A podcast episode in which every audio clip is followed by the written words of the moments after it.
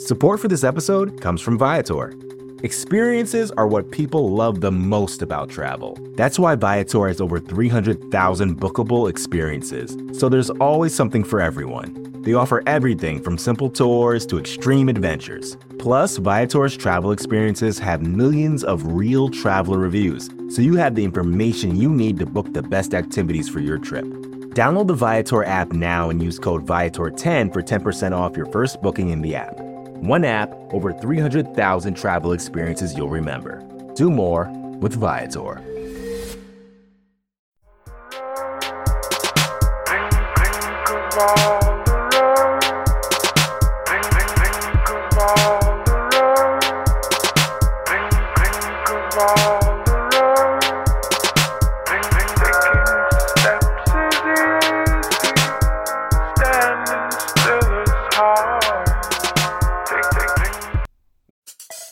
Support for this podcast comes from Smartwater.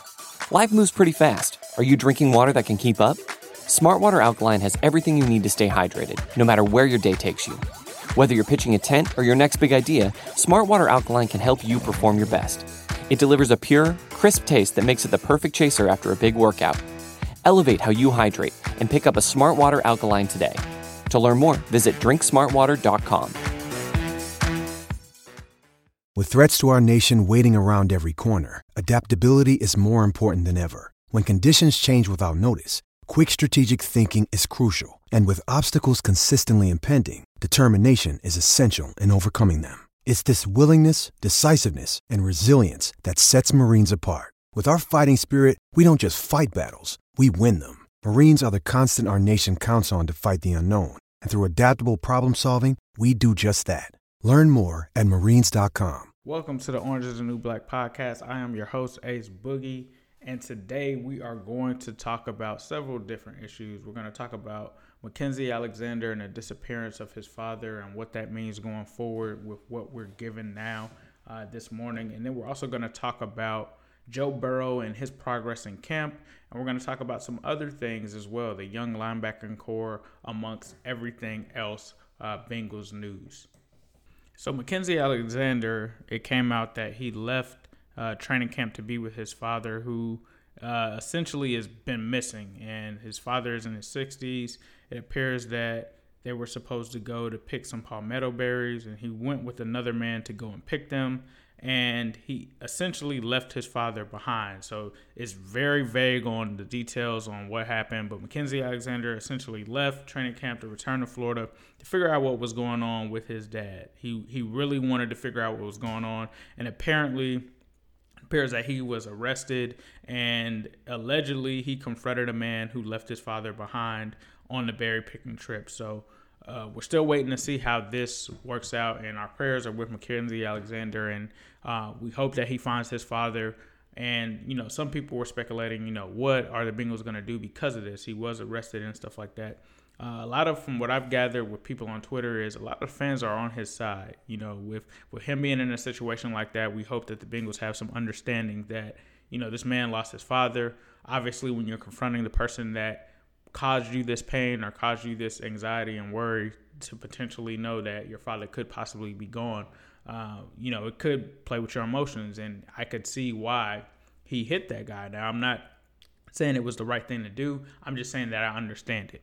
Given the situation from the circumstances that we we've heard, uh, that seems kind of fishy. His his father's missing, and for you to leave an elderly man out there like that is just kind of wild. So uh, prayers up for him and his family. I'm not sure what this means uh, with his standing with the Bengals, but I would think that anyone in that situation would be understanding. So the hope is that he's able to find his father, figure out that situation, and and hopefully the Bengals are understanding about that situation with him being a guy that we just signed this offseason uh, to a one-year, four million dollar deal. So uh, with that being said, we'll move on to some better news. But the hope is uh, that we are able to find his father and that he's able to find his father uh, and things get back to normal and that the Bengals are understanding. So moving on from that, we have to talk about Joe Burrow scrimmage, right? I, I think it's only right that we talk about that. And it was really the most talked about topic, I think, last week on Twitter. A lot of Bengals fans were excited about it. And it came after a day where Joe Burrow, you know, noticeably struggled. He had some issues to practice before. He threw some interceptions. Defensive linemen were getting to him. He was a little bit, he wasn't necessarily rattled, but a lot of people said that, you know, it wasn't the best showing. And one thing that really stood out to me was the fact that he kept a good attitude. He made sure that he noted everything. And then the next day, he comes out on fire in a scrimmage where he starts his first 10 passes, 9 for 10, with the one dropped pass being a touchdown catch by CJ Uzomah and then just continues to shred the defense. He ends up throwing for, I believe, three total touchdowns. And Auden Tate also exploded as well. Now, the craziest part about this situation is that most of his starting receivers, if not all of them, were pretty much out. You know, he had no AJ Green, no Tee Higgins, no John Ross, and he was out there making it work with Auden Tate and Mike Williams and all of these guys. And that's what we never got from Andy Dalton. That's the difference, right? When those guys are out, what can your quarterback do to raise the level? Now, I'm not saying that he, you know, raised the level of Auden Tate because we all know that Auden Tate is a great player uh, and has been underrated and slept on, and he's always made plays. But you know, guys like Mike Williams that come in and Demarcus Lodge the other day, this is what Joe Burrow can do. He can raise the level of those other players simply by himself. And so that's what we saw in the scrimmage. We also saw him bounce back. Now, some people are saying yes, that's good, but does that mean that the defense was off or something like that? That could be the case. I'm not gonna I'm not gonna say that that's not the case, but I think it's more so that Joe Burrow is is ready to go. And from what I've heard, just from talking to people on Twitter, uh, Jim Jim the Bengals fan also said that everything that he was throwing was dimes. Everything he was throwing was dimes. So I think that it was just a case of what Joe Burrow is going to bring to Cincinnati. And if you're if you did see that, I heard some people say, you know, why should you be excited about a scrimmage? Uh, yes, it's a scrimmage, but I don't think we ever recall or remember Andy Dalton having a scrimmage like that. I'm just going to put that out there, and I'm not trying to hate on Andy. I'm just saying, in recent history, I can't remember a scrimmage that has gone that way. And we've all listened to the scribes on Twitter before. We've all seen them put stuff up there. I don't think we've ever seen anything like that from Andy Dalton. And with this being a season or an off season without preseason, this is what we can look forward to in terms of not having those preseason games. So these scrimmages are important because they are essentially taking the part of those preseason games. So we're going to have to look at these scrimmages and see how Joe Burrow progresses and see how the defense progresses and all these players around him progress and really go from there. Now there were some things that happened with Jonah Williams having some some false start issues, but they were able to work through those. They were still able to convert and get first downs. They were still able to be effective. And on all of the drives, they were able to get points. That's key because the Bengals weren't doing that last season. They weren't able to get points. They weren't able to go in and punch it in for touchdowns. They really were not good when it came to scoring the football. And that's what we need from Joe Burrow. We need to be able to convert those uh, those drives that are tough, those drives that we just need three that's what we need. And I think that Joe Burrow's here to prove that. And I think that this gives some excitement for Bengals fans because it's Joe Burrow. We want to see if this guy is legit. And we've been hearing from teammates and people that have played with him and reporters that are watching that this guy is legit, right? So definitely stay tuned. We'll, we'll give you guys more updates on that. But we have to talk, we had to talk about Joseph Burrow and, and him balling out at that scrimmage. Now they have another one coming up this weekend, uh, so hopefully it's the same results and we'll get we'll get even better stuff because, as you guys know, AJ Green is supposed to be taking the field today, and then also John Ross is back, and Tee Higgins has been making some eye-popping, head-turning moves in practice as well. So now we're getting guys back healthy. It appears that Jordan Evans went down with a hamstring injury, so he should be back. He was also uh, said to be having a good camp, and then same with Shawn Williams. It's it appears that he's going to be back. I know he was carted off a few weeks ago, but it appears that he will be possibly ready by week one. Now the Bengals did uh, make some signings in order to provide some insurance on those guys, uh, but we'll see what happens moving forward. So next, let's talk about the linebacking corps and uh, the young athleticism that has been displayed there. So some things that I reached out to Bengals Jim to to discuss was one of the topics was the linebacking corps. Uh, now he said that they looked extremely athletic, which is something different, something that we've never seen before uh, from that group. But they did seem to be fast. He said that they, you can tell that they were pretty young, and, and Joe Burrow kind of took advantage of them. Uh, and there were some things that we ran on defense, like a hybrid. Uh, but it seemed that the LB group was extremely fast, but they're definitely going to have to go through a learning curve. So that's kind of to be expected. We've never seen that uh, before. We've never seen this athleticism displayed. When you talk about Akeem Davis Gaither, you talk about Logan Wilson, you talk about all of those guys there. And that's why the Bengals essentially brought in Josh Bynes to play linebacker. He's a vet. He's going to be able to coach those guys. He's going to be able to show those guys what to do. And from what Bengals Jim told me, he said that, you know, they don't know where they're going, but they are going fast. So hopefully by the time we kind of get the season going, those guys will the light will kind of come on for them and they'll be able to step up and, and provide us some consistency. But it is something to also caution us as well. Don't expect to have these great these grand expectations for these guys to just come in week one and just blow everything up because that's probably likely not going to happen. And without us having preseason games, that's going to take away from giving them that experience, being able to see how offenses line up, being able to see what they're what they're gonna do, being able to adjust to looks. Those are gonna be things that Josh Bynes, being that vet, is gonna have to be responsible for. And so uh, my expectations are that I'm excited to see this group, but I'm also tempering expectations, being that these guys. This is the first year of, of uh, them being in the NFL, and obviously the linebacker position is an extremely it's an extremely important one and it's uh, a complex one as well because you know some of these guys are going to have to call plays they're going to have to make adjustments they're going to have to know what certain looks are and there is going to be definitely some growing pains there. So the good news is that they are looking athletic and once they put it together we should have a pretty respectable unit that can come in and be more effective than our unit was last year however we have to wait and see and that could be, you know, with Jordan Evans, I'm not sure where he fits in that mix, but obviously he changed his body in this offseason. They said, the reporter said on Twitter that he was having a great camp. It's a shame that he got hurt, and we'll have to see what, what he does, but I'm really interested to see what the rotation looks like for that group.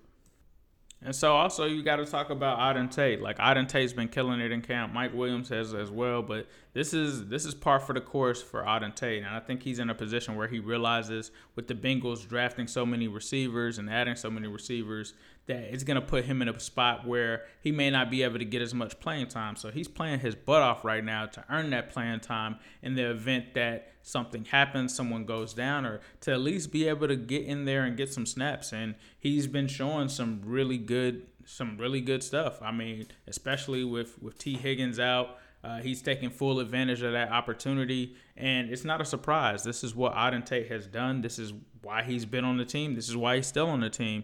And with us heading into a year where he's in a contract year and potentially the Bengals could move on from him, this is something for him to be able to show, hey, I'm here for a reason. Uh, this is why you guys have me on this roster. If you need me to go in, I can do it. You know, if someone needs to be held out for week one, week two, I can come in and do it. And that's what Auden Tate is going to give you eye popping plays at all kind of times. And it makes it even better that he's doing it with Joe Burrow, a guy that's more accurate with the football. He was able to do it last year uh, with, with someone not as accurate, but he's he's still able to do that. And this could mean that he's going to ascend to another level. This means that we can confidently say that we have one of the deepest cores in football. And if you're a bengals fan you probably already knew that. So Auden Tate going off and being the mvp in camp should not come as a surprise. But this guy is possibly taking it to another gear. So something to look out for. And the Bengals are going to have some difficult decisions to make, especially with John Ross also looking good from what I can gather and everybody's looking good. So we'll have to we'll have to really see what happens. Uh, but keep an eye on those guys. Some of the guys that I mentioned, Auden Tate, You also talk about Mike Williams, and then I've also been hearing about Tee Higgins making some some head turning moves. So keep an eye on all of those guys because they all play the same position, and there's it's a crowded room. So we're gonna have to see how they utilize all of these guys, and I'm excited to see that moving forward. And so the last thing that I kind of want to touch on as well is the offensive line and where that group is. It seems that Jonah Williams is putting things together, and all we can really see right now are are one-on-one drills and guys going up against defensive linemen, and we don't really get to see game action. But so far, Jonah has been as advertised. It seems that he is.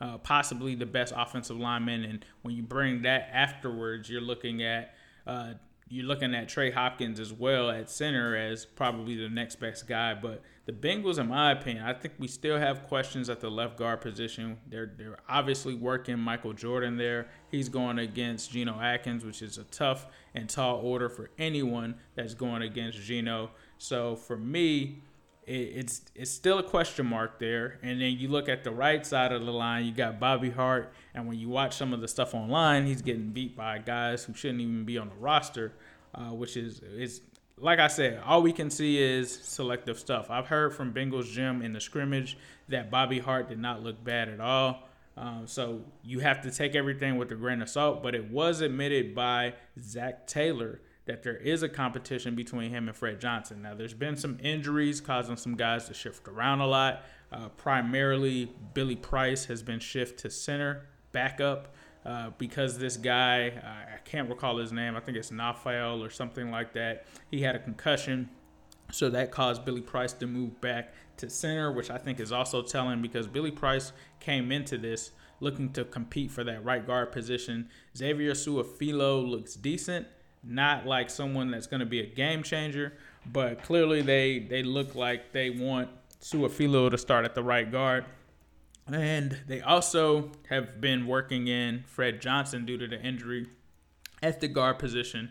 Uh, but they also admitted that there's a competition between Bobby Hart and Fred Johnson for right, for right tackle. So uh, I personally would probably like to see what Fred Johnson could do. You know, obviously he had some limited time that he played for us last season, but in those limited that limited uh, amount of time in those snaps, he definitely showed potential. And also, you know, I do another show called the AFC North Talk uh, with the man from Locked On Steelers, Tony Serino. He was high on Fred Johnson. He was extremely high. A lot of Steelers fans liked him. They were upset that we were able to steal him, and they felt like we should, you know, have immediately plugged in the guy from day one. So we'll have to see what happens there. But this offensive line overall, I'm still I'm still kind of worried about it. It's still a question mark for me, uh, primarily at the left guard uh, the right guard and the right tackle positions, which, you know, that's not new. That's what we kind of expected. But we just need this group to be average. We don't need above average play. As long as they can be average, Joe Burrow will be able to do what he can. And this is a division with some of the best, you know, defenses in football. When you talk about the Ravens, even though they lost Earl Thomas this week, still that defensive line or that defensive front uh, is still good, especially with them adding Calais Campbell. You talk about the Steelers, probably one of the best in football with those guys. Even if you hate them, you have to really admit it. You talk about T.J. Watt coming off the edge. You talk about Tuitt and you Cam Heyward. Like that line is is pretty much stacked. So these are going to be teams, and then Myles Garrett. I mean, you know, it's only Myles Garrett. These are going to be teams that are going to challenge that offensive line for six games and they're going to have to come to play. They're going to have to be able to keep those guys off of Joe Burrow, and they're going to have to be able to step it up, even in the run game. If Joe Mixon is going to be able to have some open lanes like he didn't last year, these guys are going to have to come to play. So we're going to have to see what Jim Turner is doing. And right now, obviously, it's pretty early to really cast any kind of opinion on him because this is the time where offensive lines develop that chemistry and get to know each other figure out what what each of them like to do and how each of them block. So I can't judge it now, um, but we'll see by the end, by week one, how this offensive line uh, plays. But two positions that I would be cautiously optimistic about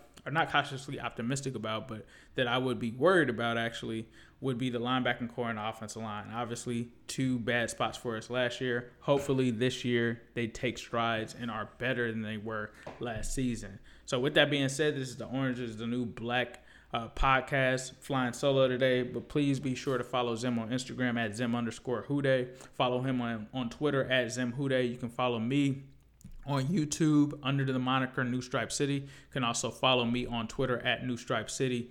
Um, and we're going to try to get another show in this week. Schedules just didn't align, but we will be trying to get back. Being that the season is three weeks away, it's time to ramp it up. So thank you guys for listening. Please be able to share. Please share this podcast with your friends. Please uh, give us some likes and listens and reviews in the uh, Apple Store, Google Store, wherever you listen to this platform on. Um, and as usual, we'll have to leave it with a who dat.